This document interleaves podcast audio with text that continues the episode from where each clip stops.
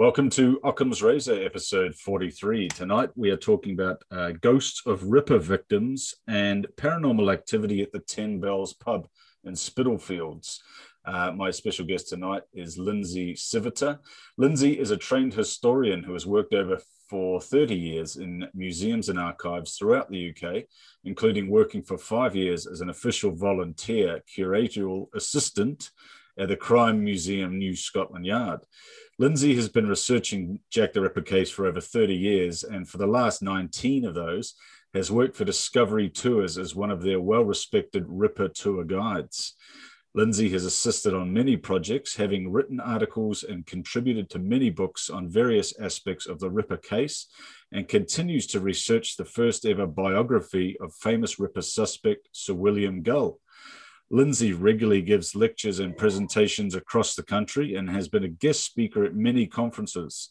As a historical advisor and consultant to many companies, including Madame Tussauds, the Museum of London, and the BBC, Lindsay has also appeared in over 20 television documentaries globally, including recently America Unearthed for the Travel Channel in 2019, in which she filmed in the venue this podcast focuses on the Ten Bells pub in Spitalfields.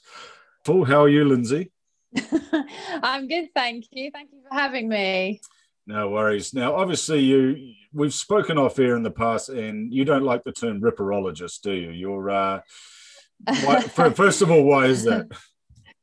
Um, I think sadly over the last few years, the term ripperologist, which was initially coined by a great historian, Colin Wilson, many years ago, I think it's had um, a bit of a bad press over the years, and it's it's often sadly connected to negative sort of vibes around the subject area. So um, I'm not overly keen on that phrase, I have to say these days. But to be fair, I'm a, I'm a historian, not just on Jack the Ripper, but lots of other things, including Egyptology. So I have a bit of a wider base, really. So I tend to call myself a historical consultant or advisor, really, than just ripperologist.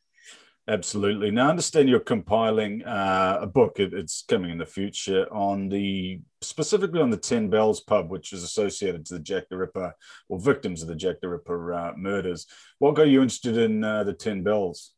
Um, I first visited the Ten Bells um, all back in the late 90s when I went on a guided tour with the famous historian and writer Donald Rumbelow. Some people may have heard of Don. Um, and usually at the end of his tours back in the late 90s, he would actually end up in the Ten Bells after his Jack the Ripper tour. And yeah, I, am just looking at my notes here. I sort of went on the 9th of October 1997. And as soon as I actually walked in, I kind of felt a, a, negative vibe or whatever you want to call it. I'm not a psychic or a medium or anything like that myself, but I, I am maybe sensitive to certain things. Um, and I just felt negative stuff when I kind of went in. But it was a very famous place at the time. It has changed decor wise, but certainly back in the 1990s when I went in, there were loads and loads of posters and loads of sort of things for sale, memorabilia, all connected with the Ripper. So at that time, not necessarily today, but at that time it was quite, in a way, a tourist trap, I suppose, for uh, many of the Ripper tours. But yeah, that was the first time I sort of got into it. And then over the years, I've just been more and more interested in the truth as opposed to the myths about which victims do we have evidence actually did go into this pub or didn't. And I've just accumulated lots of stories over the years about paranormal activity. And I've given lectures on it in the last couple of years, and people seem genuinely interested.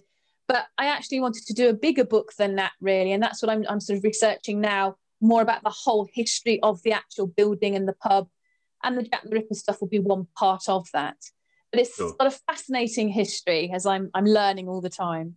Absolutely. Now, focusing on the paranormal as we often do on Occam's Razor, um, the paranormal database, I had a bit of a surf of that, and it appears there has been um, documented uh, accounts of apparitions of the victims, or what's said to be the victims of the Whitechapel murderer, um, appearing.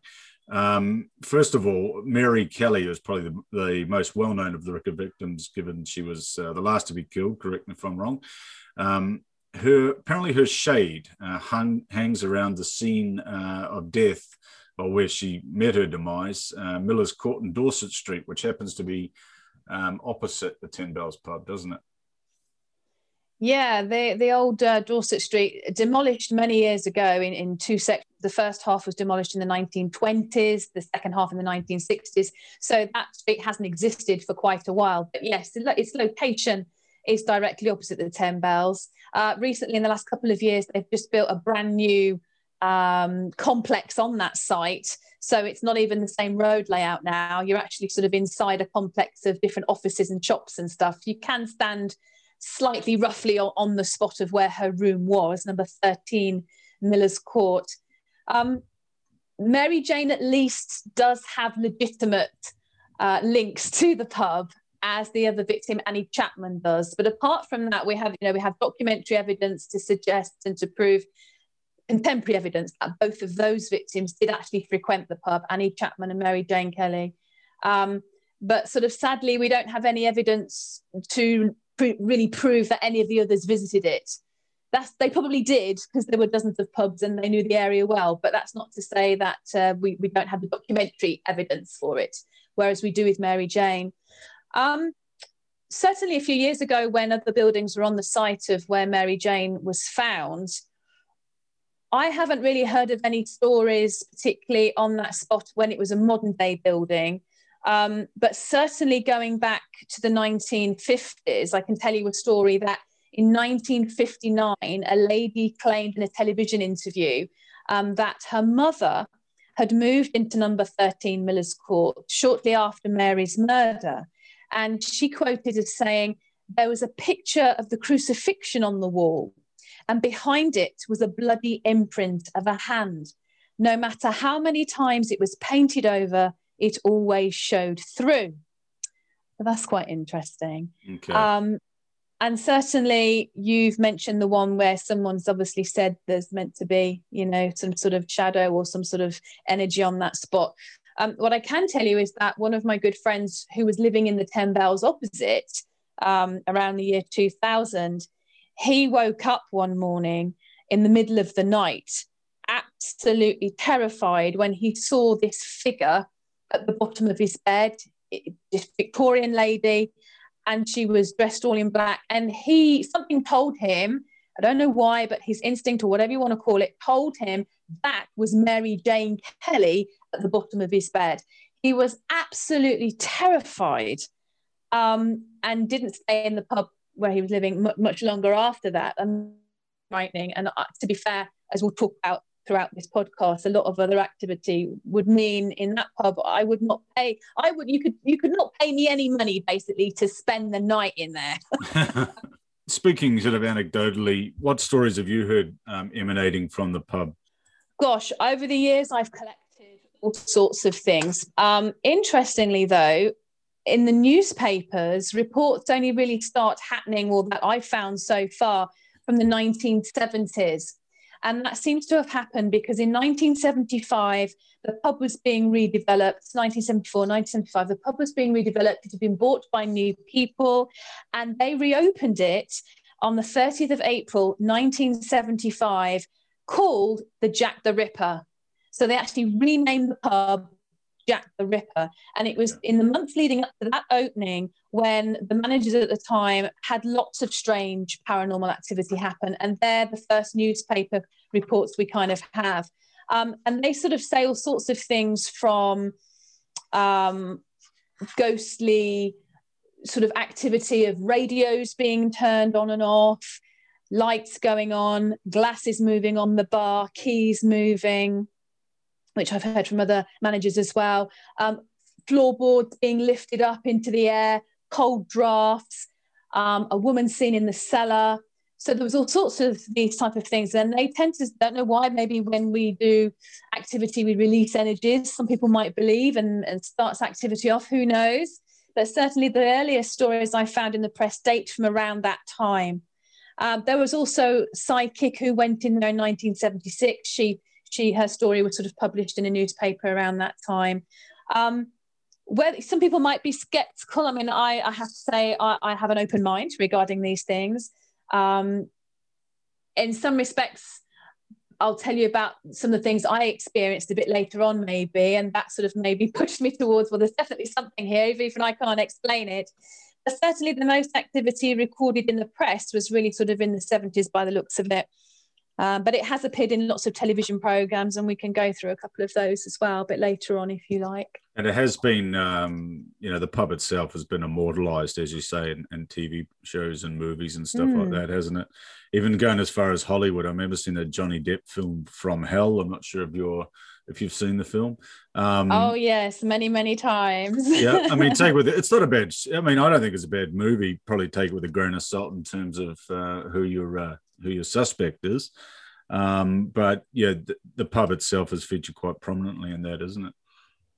Definitely, and in fact, what's quite funny is that um, the actual reconstructed pub used in the film was reconstructed in the middle of a field in Prague. Was oh, there right? Um, yeah, so that was actually all filmed in a, in a field in Prague. Uh, but Johnny Depp did come to the Ten Bells. He visited, sadly not on the days I was there, no. uh, but he got to know the manager David Lee and a few other um, historians as well when they went. He went and sort of met them. Um, but yes, I mean, I've got a really nice picture of Dave the landlord actually with Johnny Depp, which is which I think he was one of his most tough pictures. And I'm sure it was him or somebody, or maybe my friend who was living there at the time, but he actually recounted how it, Johnny turned up. It was an appointment made. Johnny turned up at the pub on a Sunday, which wasn't open to the public at that time. And this this scruffy guy, who was Johnny Depp, this scruffy guy turned up at this door and was like banging on the door. And the owner went, bugger off, we're not open, not realizing it was Johnny Depp. Quite funny, but obviously sorted that out and let him in. Um, but yeah, the film From Hell that came out in 2001, and some of your readers, I'm sure, may have seen it. Your readers, your podcast listeners, rather, uh, may have seen it. But also, it obviously was based. It was a film adaptation of Alan Moore and Eddie Campbell's graphic novel, which yep. they'd published in 1999. And um, you know, I personally enjoyed the film as well, and it has immortalized the pub, I suppose, forever. Um, so, but. Uh, it also features in a few tourist places as well, which we can talk about a bit later as well. Absolutely. You're going to be horrified by this, Lindsay, but I've actually never been to the Ten Bells pub. And I've gone as far as to um, get off the tube and, and, walk down for a curry at Brick Lane. I've actually walked past the place and yeah. I just I haven't been in. I mean, how embarrassing is that for someone in my line of work? well, when this whole pandemic is over, you'll have to come over and we'll go for a pint in the pub and I can show you around. Absolutely. Um, but I should just say to list- listeners what's interesting if people have been to the pub, they may or may not know, because to be fair, it's not widely known. But the pub today, as we see it, is not where it was 100 years ago. Oh, right? So what happened was, yeah, there was it was actually, it was a few hundred yards further forward than it is today uh, today, if you don't know the location, it's on the corner of Commercial Street, a very, a very busy thoroughfare, and Fournier Street, which is actually known as Church Street still in the Rippers' time. So it's on a corner, it's a corner pub. Um, and right next door is a stunning church by Nicholas Hawksmoor called Christ Church. And the original Eight Bells Ale House was actually built in 1755, or roughly around that time, possibly a few years before. That's when we've got documents. Um, but it was further forward on what was Red Lion Street. And what happened was it was renamed the Ten Bells in 1788 when the church next door got a new set of chimes, 10, so it became known as the Ten Bells. Eventually, um, so it was known as the Eight Bells to begin with, then it became oh. the Ten Bells. And then in 1851, Red Lion Street was demolished. So they actually widened that street, and the new street was renamed Commercial Street, which is where it is today. So what happened was various people bought leases off each other, and the the house where the Eight Bells Ale House was was demolished on condition that the landlord at the time um, basically said, "Well, I don't mind giving you the lease for this property if you want to widen the road, but I still want to open a pub. So can I have the house behind it, so to speak, which was 33 Church Street?" So that's kind of where the spot is today. So I just wanted to tell people that's not actually where it was originally. And also, certainly in the Rippers' time now, we have plans. I can tell you, if you see the pub today, it's a corner pub, as I said, and it has the corner cut off. So you enter via the main doors, which are sort of like on a triangle, if you like, on a cut off section of the of the pavement. That was not like that in 1888 at the time of the Ripper murders. We now have the plans. It was very much a square sort of pub at the time. There was no corner um, entrance. There were various other entrances. And through the maps, which is really interesting, there's not one central bar, particularly like there is today, nothing else. Back then, there was a central bar, but it was surrounded by lots of other snugs, little areas, and a couple of other bars, which which is amazing because it's such a small space in there today. You're like, how did it even have more than one bar or snugs in it? It's quite crazy. I don't know what it would have been like. Now, snugs uh, for the uninitiated, I'm thinking, I think I've seen those in Dublin. They're kind of a small private area enclosed within the bar. Is that correct? With, with a sliding door? Um, I don't know about the sliding door thing. Depends on the pub, I suppose. Yeah, it's basically a small private area for you know two or three people. By the looks of it on this plan, anyway, can't have been much more crazy. There's loads of them. Mm-hmm. Um, yeah, just a bit more privacy, really. So um, I don't have, as a historian, sort of much information about where prostitutes sort of took their clients. We obviously know they serviced gentlemen in the streets. Sadly, that's exactly what the Ripper victims did. It's possible that these women did meet clients in the pub. I've read a few other things saying that they just wouldn't do that at the time, actually. Or if they were going to meet them in there, they're certainly not going to have a transaction in the middle of the pub in a snug. Okay, yeah. so they may have had rooms upstairs, which may have been used for certain uh, operations, so to speak. Or they may have just gone to the backyard where the toilets were at the time. That's possible as well.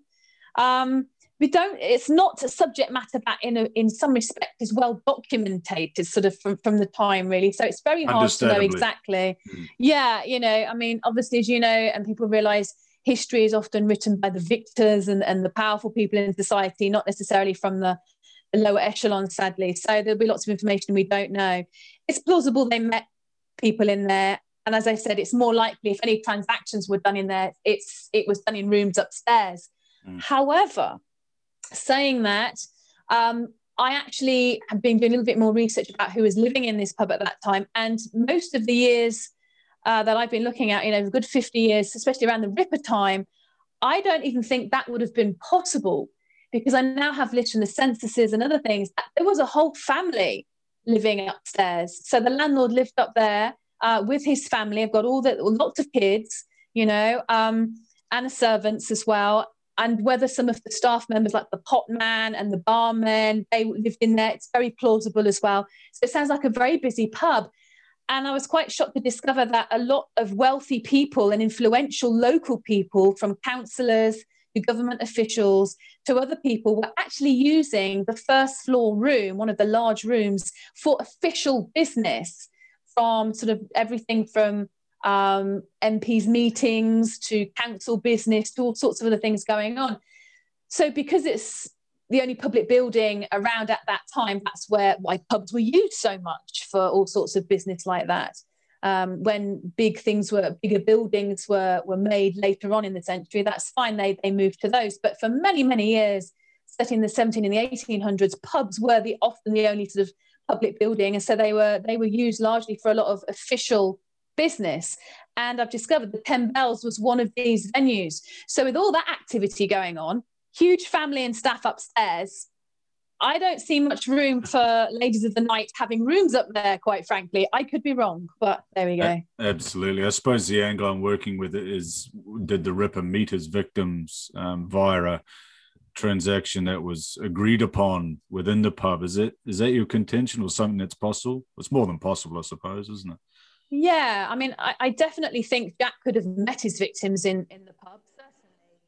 Um, and you know, a couple of people have hypothesized maybe it was the landlord at the time because he would have known the ladies and, you know, they would have felt safe with him and maybe he mm. could have arranged something. Who knows? I mean, that's plausible as well. But seeing as I now know a little bit about the family who were in that pub from at least 1840 ish to 1890, uh, it's all one family, two generations, but all one family. Um, kind of get the feeling I, I don't think it was the landlord. you never know. We might have a new Ripper suspect on our hands Absolutely. The uh, speaking of the landlord, there's been a man uh, or an apparition seen in Victorian dress within the pub. Is that something that's happened uh, recently? I says historical account from about the 70s of that, but um, nothing in recent times.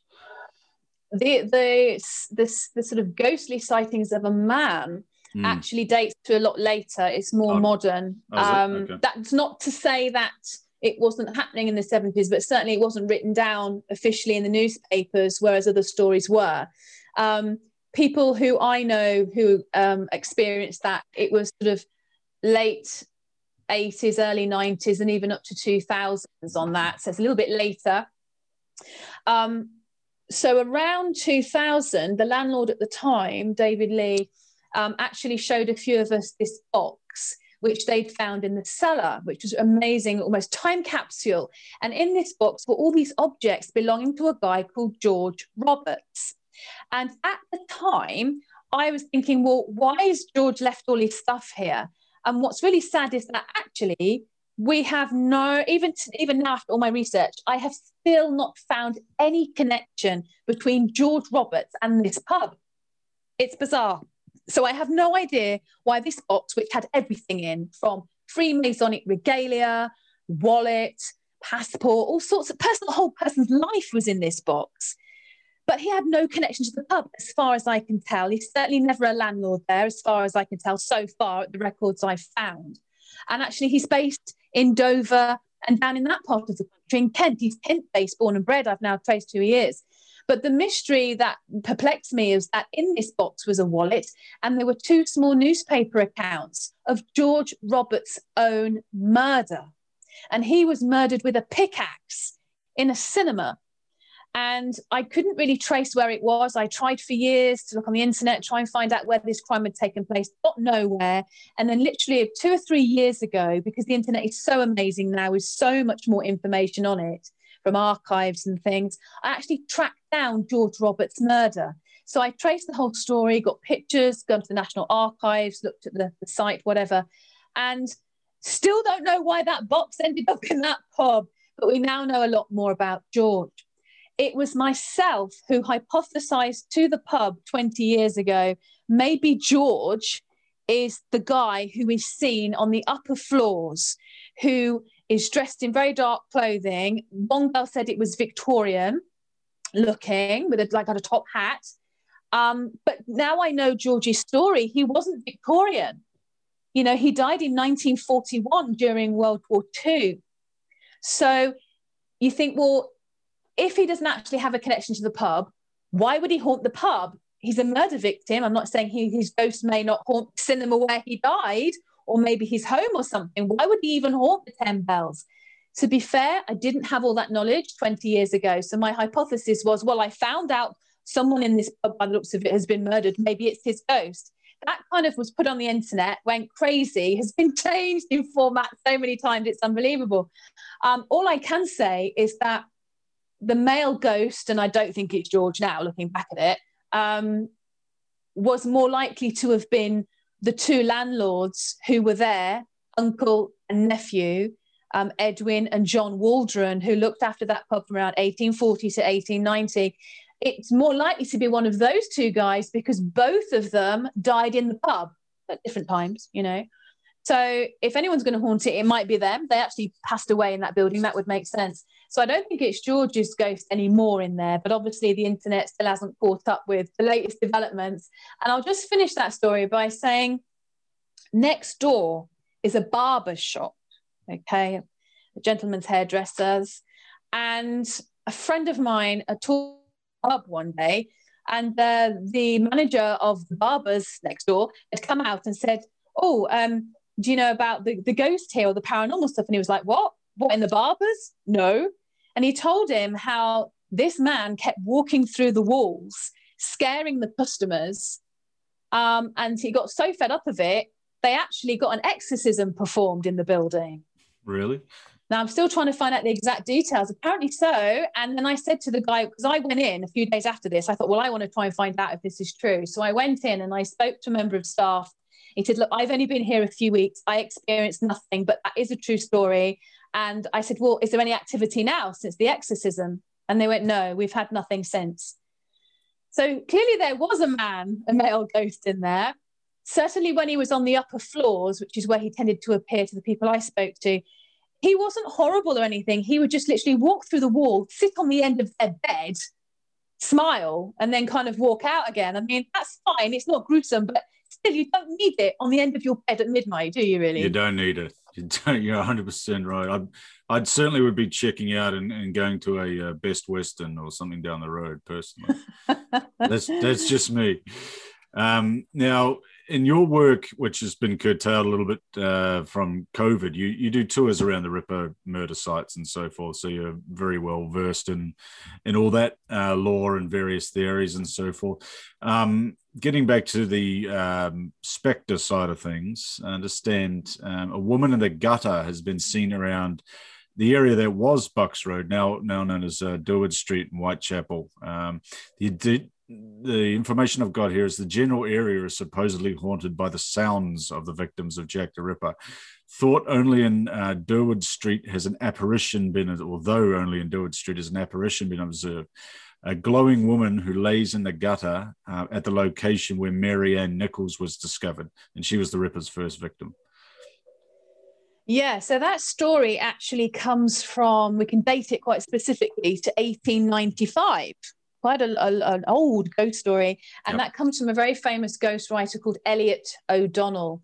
And in his books at the time, he claimed that several local res- residents actually told him, this is 1895, this is what he said in his book appalling screams and groans uttered by no living human being were sometimes heard at night in the streets where the Ripper had slaughtered his victims.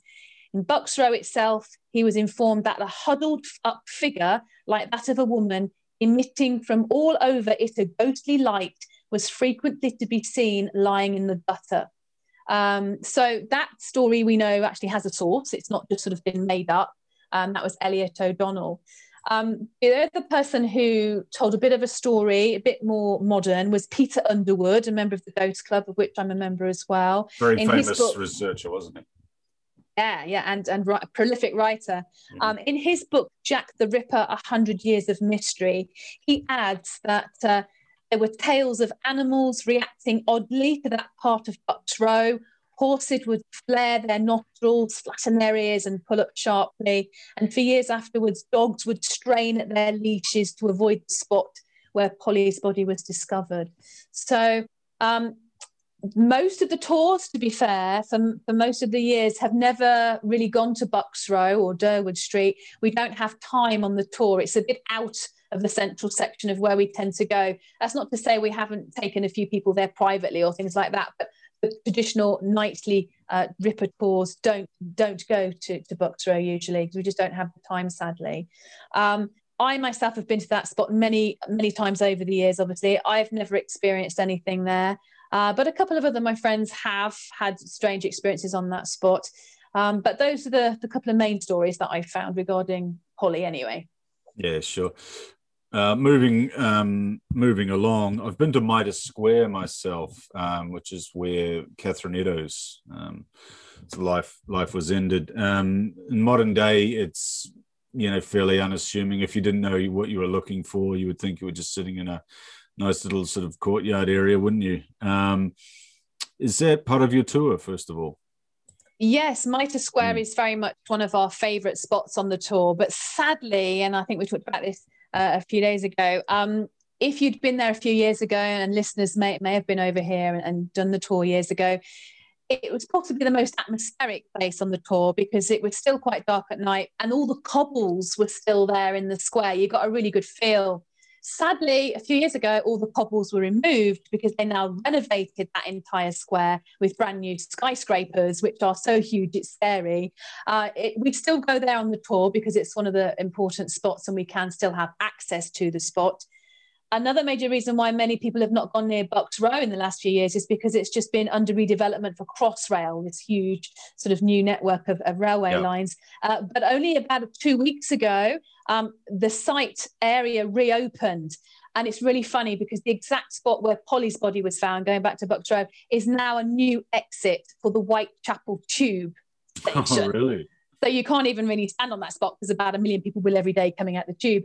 Um, going back to Mitre Square, it still, I think, has a kind of an aura to it or a feel. There's something interesting there, even though the cobbles have gone. Let me tell you a quick story about one of those cobbles. So a few years ago, um, a friend of mine was doing a tour. She's a Ripper tour guide, and um, she'd done the tour, and uh, she'd had a young lad on the tour with her, with his parents, And then afterwards, the mum was emailing our boss because we both worked for, for Richard Jones at the time. And she, she emailed the boss apparently and said, Oh, I've had all of these horrible things happen um, in the house, all this weird stuff, keys moving and furniture moving. We're getting really frightened. It all seems to have started when my son revealed he had stolen a cobble, a brick from Mitre Square maybe he brought something back with him paranormal from this square. And you know this email was quite distressing. And she's like what do i do? What do i do? And my boss just turned around apparently and said put it bloody back. So you know they made apparently a special journey and placed this stone back in the square. Sure. Um, but it is, it is one it is one place on the tour that's still accessible isn't it? In, in terms of um, you know the public can still go, and you get a you get a feeling of the of what could have happened there, you know, 120 odd years ago or so. Yeah, and I think as a tour guide, it's your responsibility to be able to be a good storyteller.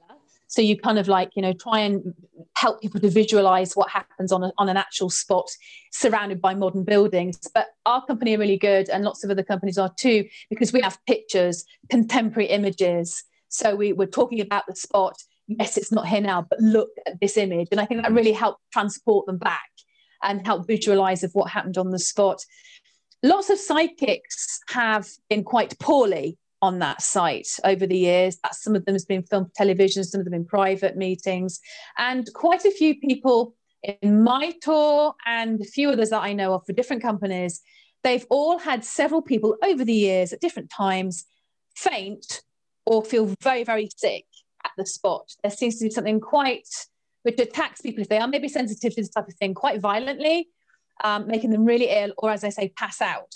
Um, and we often, so we've said in the past, we've got another fainter on the tour tonight. And often, you know, it doesn't happen often, but when it does, it tends to be that, in my experience, in, in the Mitre Square area, which is which is really interesting. And as I said, certain um, psychics also got quite sick on that site. So interesting stuff. So there's something to it, you're saying. I don't know if you know about this. Well, yeah, no, I agree. It's just so much to talk about, really, isn't it? I mean, there's yeah. a thing called the stone tape theory, if you believe yes. it, the stone that, tape well, theory. That's one thing I do subscribe to. Um, obviously, mm. being paranormal show, I form all sorts of opinions and I hear lots of opinions. Um, it's it's the one that kind of seems to balance science and, and a bit of mystery uh, the best when it comes to an explanation for for the paranormal, well, for seeing for seeing apparitions anyway. Yeah, and and I I do kind of feel that I would probably agree with that. Um, I've known other people at, at uh, outside London to have physically witnessed a reconstruction, almost like a, a, playback on a tape, on a video in the middle of a field of a battle, which took place on that day at that time, you know, 300 years ago, and it keeps happening almost anniversary wise. Mm. So I kind of think it makes sense as well, in that I've always felt, even though when I was a child, that I think as human beings, we sort of divide time up, you know, um, linear, because that's the way time has been divided up the past, the present, the future. But even as a child, I always thought actually maybe time is is horizontal planes and everything is happening at the same time. So in theory, we should occasionally, if there's a time lapse or something like that, or this kind of stone tape thing, we kind of slip into the past or the future, but it's all happening at the same time. Mm. I don't know quite sure how that works, but I always felt as so, though like mm. humans have made it linear, but maybe it's happening and we can drift by accident maybe and cross over boundaries sometimes, and that's what maybe ghosts are. Who knows? You're right, and we're watching a. I, I sort of view it as we're watching a replay of the past, a recording, um, mm. you know, hmm. and whether that's you know manifested by its surroundings and imprint um, upon its surroundings, or it's some sort of vibrational thing. I don't know. I often look to the production of um, records and CDs and stuff like that, and think about vibrations involved. You know how someone just speaking into a microphone effectively can um, you know can be reproduced in a, a series of, of, grooves on a record and somehow that comes out you know doesn't it? And um yeah and i think also i'm not a scientist but on a basic level we are all energy. Yeah. You know on a very basic level we're all made up of energy and so is the universe and the world. So you know why can't energy transfer into other energies? I don't know i'm not a scientist but i kind of do believe that type of stuff. So you know as an aside, I yeah, I, am yet to get a expert on time slips on the show. Um, that's one thing I'm actually fascinated by. Um, even so much as I went to Versailles and sought out the uh, Petit Trianon um, little mansion, which is on the well, that's what it means actually, was a little um, mansion where the, the, the two ladies reported their time slip um, some years ago, the Versailles, the Moberly Jourdain uh, incident. Um, I've noticed a lot of these time slips seem to happen in the UK. Um, are we confusing? Uh, well, when people see ghosts, are they confusing ghosts for a re, you know, some sort of uh, replay of the past, as as we've been discussing? I don't know, really. I mean, I all I can say is I can tell you about the experience I had, which I think could have been a time slip of some sort, if you like, and that actually happened in the Ten Bells. If you'd like to hear it, of course. Um, so I was about 2002. I was in the pub on um, a Sunday again because that's what back then is when the pub was was often closed, and yeah. we were filming a documentary. So there was only myself, my boss Richard Jones, and a, a small film crew. Uh, we were actually doing some scenes in Victorian costume. So I was actually in Victorian costume. Not that that is particularly influential on the story, but anyway, so I'm in costume, and we're doing a bit of filming, and I needed the toilet. And the toilets um, in the Ten Bells are down in the cellar and they are they have a very famous vibe to them of being really horrible, really negative.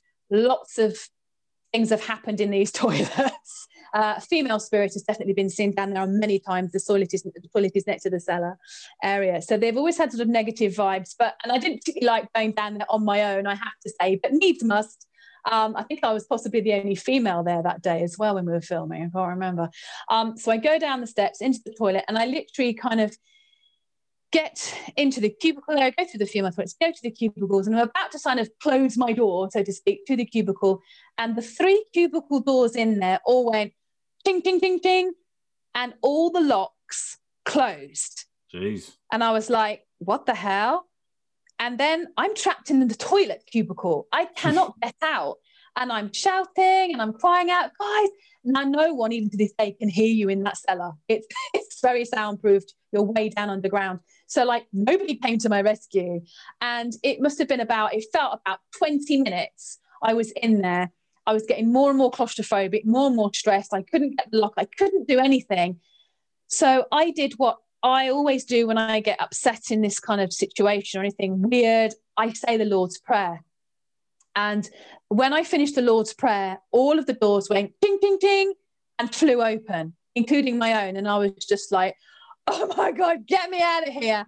And I ran so quick back upstairs to the guys filming. And I just, I'd lost it. I was so stressed by that point. And I went, why the hell didn't you come looking for me? Didn't you hear me screaming? Didn't you hear me crying? They're like, no, we didn't hear anything. I went, God damn it, I've been gone for 20 fucking minutes. You know, why didn't you come and look for me? Did you not wonder what I was doing?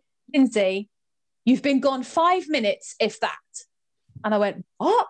I went, no way. I was down there at least 20 minutes, guys.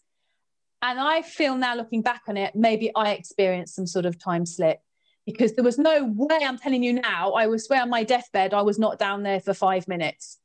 So something weird's going on. So it was some sort of time distortion, wasn't it? Mm. Mm. I, well, or, I definitely or lost so. time, something like that, you know? Yeah, I can't explain it. It's absolutely weird. Um, just just touching on that you were making you said you were making a documentary there was it um, you know a historical account of the pub or were you were you looking specifically for ghosts what was what was it about uh, no, that documentary was nothing to do with the paranormal whatsoever. It was actually okay. just a, a, general documentary on the Jack the Ripper story. Okay. So it wasn't a most haunted sort of a setup? no. okay. um, so, Lindsay, another one of the victims uh, linked to the Ten Bells is Annie Chapman. Um, now, I understand you've got a little story about Annie Chapman at a location on Hanbury Street. Yeah, I've actually got um, a few stories actually on the Hanbury Street. Location. Okay. Um, so, this is again from sort of uh, Mr. Underwood and a few sources. So one, though, going back to 1930s before Underwood's story, um, it's recounted shortly after the murder. Stories actually began to circulate telling of these sort of uh, apparitions of a man and a woman seen in the vicinity of number 29 Hanbury Street. And these reports continued until at least the 1930s. Um, and various stories with that, especially when 1960, when Peter Underwood comes along and he speaks to a few people in the area. And he actually spoke to one man who claimed to remember seeing these apparitions of a man and a woman on four separate occasions around the autumn time, around the time that Annie was murdered. Um, and basically they would sort of stand in front of where 20 number 29 was and sort of then sort of disappear. Some would say into the backyard and they'd not.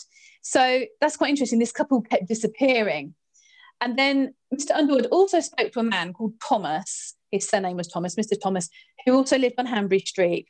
And he said that in the 1930s, he kept walking past, and, and one day he walked past and saw the door leading through the passageway because basically you had the house, had a side passageway which led to the upper rooms and the back garden. And it was the back garden where Annie was murdered. So she went with Jack through that open doorway, through the corridor to the backyard.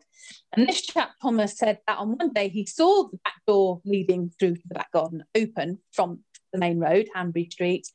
And he heard coming from the back garden sort of panting, muffled voices, sound of a struggle. And he thought, well, that's not good. That doesn't sound right. What's going on? So he actually went through that little sort of corridor, peered out the back, bearing in mind back then it had sort of two or three little stairs going into the garden, and it was black. And he looked out to the garden, didn't see anybody, but still heard all the noises. He was hmm. absolutely terrified, thinking, well, hang on, there's a the yard is deserted, but I'm still hearing these sounds. And then he said he heard someone breathing very heavily and someone gasping for breath. And then he heard a pause the sound of something being dragged, and then there was just silence. Terrifying. Gosh, imagine, imagine, yeah, imagine sort of, you know, seeing there, there's bugger all there, but you're hearing all of that. And was that a reconstruction? Is that like the stone tape thing? You know, is that like the murder of Annie Chapman being replayed just, you know, orally as opposed to like visually? Hmm. Very, very strange. Uh, the only other story we have with with Annie near the site is because the Truman Brewery um, owned the site when the house was demolished. And there are stories that her, Annie's phantom actually was occasionally spotted standing by the walls of a storeroom. And also, anyone in the brewery boardroom at six o'clock on the anniversary of her death might have felt a chill draft blow from thin air. So we have that. But any other link I've got with um, Annie and the Ten Bells itself and it only really dates from the 1970s. And it was one of those landlords mid 1970s who, uh, when it was called the Jack the Ripper pub, and that was when they experienced all the things I mentioned earlier. Um, the female wife at the time of, of the manager, she felt it might have been a personal thing towards her, the activity, because her surname was Chapman. Okay. And she maybe believed, you know, was it Annie trying to get in contact with her, or did this person? Uh, we don't know. We don't know. But that made the press. That, that mm. story did make the press, so we have that written down. I'm always interested um, in how people identify um, ghosts. You know, we were just talking. Someone said they saw Annie Chapman, etc. Um, for most people, the only evidence or the only image they would have of her is probably a bloody corpse that you must have circulated at some point. I don't know if they even put those things in like penny dreadfuls, did they? But I'm sure the photos over the years have have got out. Um, do you think it's right that people are, are well a portion to what they're seeing to you know a famous victim? It's, it's a bit like when people talk about reincarnation and stuff. They're always reincarnated as Mary Queen of Scots, aren't they? They never yeah, they, they're never really, you know, is, is Joe Bloggs, you know. Yeah, as a guy who sweeps um, off crap up off the streets, you know what I mean?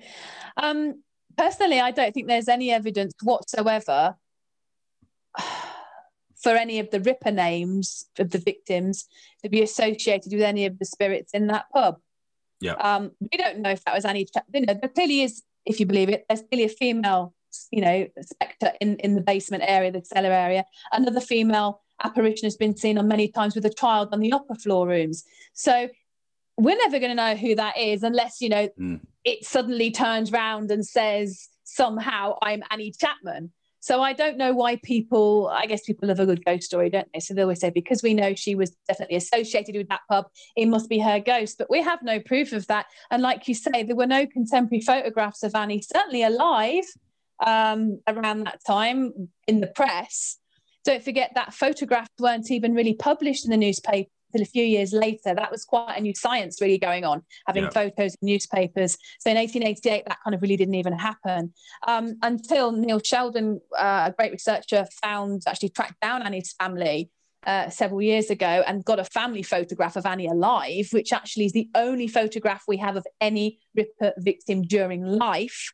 Mm-hmm. Um, up until that time, we wouldn't have even known what Annie looked like because you really can't see much from a, a portrait of a head you know, sadly in demise state in a mortuary. No. So I don't even think they would know what Annie looked like or Mary Jane really. And certainly we don't even have a, you know, that the picture, the only image we have of Mary Jane are the one or two taken when she's lying on the bed in such a horrific state. You can't even see her face because her face has been hacked off. Yeah. So unless you're a psychic, and you would maybe get other messages from you know other ways so to speak to say this is mary jane which is what happened to my friend who was living in the 10,000 who believed he saw her he was a psychic so he felt it was definitely her but unless you are maybe you feel you have a bit more knowledge through things like that I don't I don't see how just anybody on the street would be able to go, oh, that's Annie Chapman's ghost. I, mm. I don't see it myself. I could be wrong, but well, it, it, so fits, no. it fits the narrative. If there's been a murder, or, or in this case, a, a, series of famous murders, it fits. But to, you have to remember yeah. that none of the victims were killed in that pub. No. Often ghosts tend to reside at their final place where their life was taken. Mm. So you know, if if any if any of the victims are going to haunt anywhere, it would be the murder sites, not really the local pub. I no. would have you would have thought. You know, and as I said, the guy who is haunting the upper floors yeah, I don't know if he's still there or not. I haven't spoken to the current staff. Um, he's most likely probably to be one of those two landlords who definitely died in that in that pub and lived there for half their lives. That would make more sense, you know. Absolutely.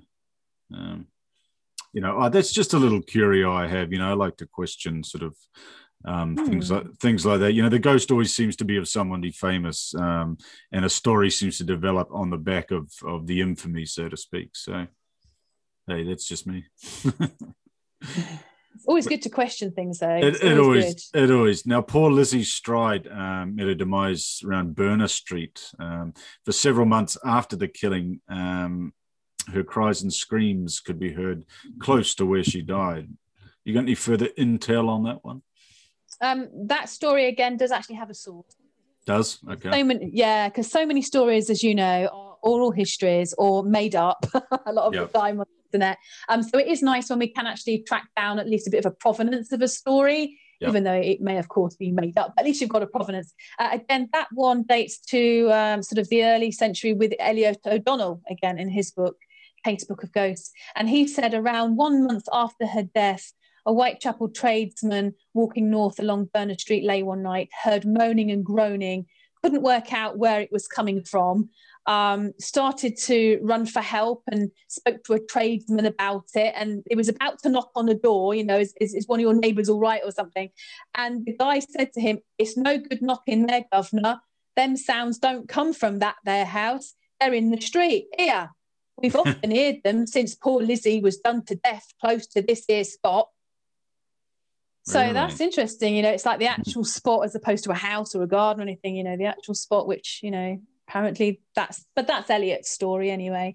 The only other link I have with Elizabeth is that when the television program Sightings, which was filmed in 1994, which you can actually get on YouTube. It's not in great condition, but it is there if uh, your listeners want to watch it. Sightings from 1994. If you just put Sightings, Jack the Ripper, it comes up with the program, and it was all filmed inside the 10 bells, which mm-hmm. is great because it goes into the cellar. They have a psychic on that program, and she picked up that the ghost, the female ghost she believed was Elizabeth Stride, which is interesting because we have no documentary proof Elizabeth ever even drank in there. Mm. As I said, she possibly did, but we don't have any real links with Elizabeth to that pub. So it's very interesting why that psychic said that we'll never know i guess but that's what she believed she believed that it was lizzie in that basement so there we go and as you say it, it kind of counteracts the theory that the ghosts reside or the energy residual energy resides at, at the place of death doesn't it maybe mm. Now lindsay we know that uh, hollywood has um, romanticized the whole Ripper killings and so forth, and turned a whole area into well, I wouldn't say a tourist destination, but certainly. Um, if that's you're a fan of things that go bump in the night, you know, you, you have a cursory look or go on one of your wonderful tours and things like that.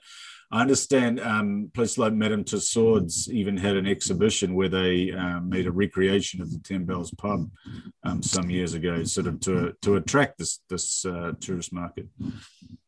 Um, yeah, so Madame Tussauds actually, um, I've always had a chamber of horrors. The listeners probably know, very, very yep. famous part of Tussauds. Sadly, no longer there. It was actually closed down, the chamber of horrors section, a few years ago. Um, I have worked there for a while in the archives. And just as I left, they sort of uh, closed that down for various reasons. Sadly, no longer there. I always felt, felt that Madame Tussauds would be turning in her grave personally when they did that, but that was done for commercial reasons. Um, but back in 1980, they redid and revamped uh, the Chamber of Horrors area, and they actually created a Victorian cobbled street. And on that street, they did a reconstruction of what the Ten Bells actually looked like in the Ripper's time. And many people even today go, Well, I remember that. And it was just kind of this square, flat looking building. It wasn't the Ten Bells as we know it. And that's because they'd actually done some research and found the original plans uh, from a conveyancy from the 1850s uh, when the pub was remodeled before it had the new changes which we see today. So yeah. they were actually accurate.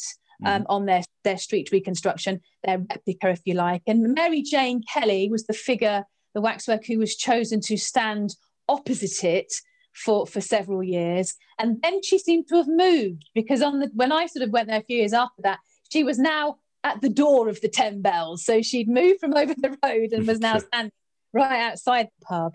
Um, but then the London Dungeon, another great tourist place, it has recently moved to a new location. It was originally at the London Bridge sort of location, which was a great site. Where's it gone um, to in, now? It's over by the London Eye on Embankment. Okay. Yep by the old sort of London County Council building. Um, but back in 1988, they redeveloped some of their stuff at the original location and they actually opened a Jack the Ripper experience mm-hmm. and sort of reconstructed the, the, front of the Ten Bells. They've then gone, then they moved to the new place. Um, actually, I think it was just, yeah, when they moved there. In 2008, they remodeled uh, that whole Jack the Ripper experience in its new location. And today, if you go, when, when we can go, when, when things get back to normal, um, if you go there today or in the last few years, that whole experience actually ended inside a small version of the 10 bells. And you are physically seating or standing in the 10 bells. There's like thunder and lightning. It's meant to be a year after the Ripper murders have happened. And again, they've done some research because the landlady who is in theatrical costume and welcomes you in and talks to you and tells you the story um, is actually called Mrs. Waldron. And that is real because in 1888 and 1889, Mrs. Waldron was indeed the landlady. So they've actually done a bit of research there, which I thought was quite nice. The public probably won't know that, but I thought it was quite nice as a historian. And as if you've been, um, they sort of there's the lightning storm and all of this, and Jack actually jumps out in the darkness and scares the living daylights out of most people. um, so there you go. So yeah, two famous tourist attractions and uh, but there's nothing better really than going and seeing the original the original building the original 10 bells and if people want to come over you know it's safe to do so please do come and visit and come on the tours we we need all the the, the visitors we can get now especially here in london so it was Occam's Razor episode 43. Our guest has been Lindsay Siviter. We've been talking about ghosts of Ripper victims, Jack the Ripper victims, uh, and associated paranormal activity at the Ten Bells pub in Spitalfield. Thanks for coming on, Lindsay. Thanks for having me. Thanks, guys.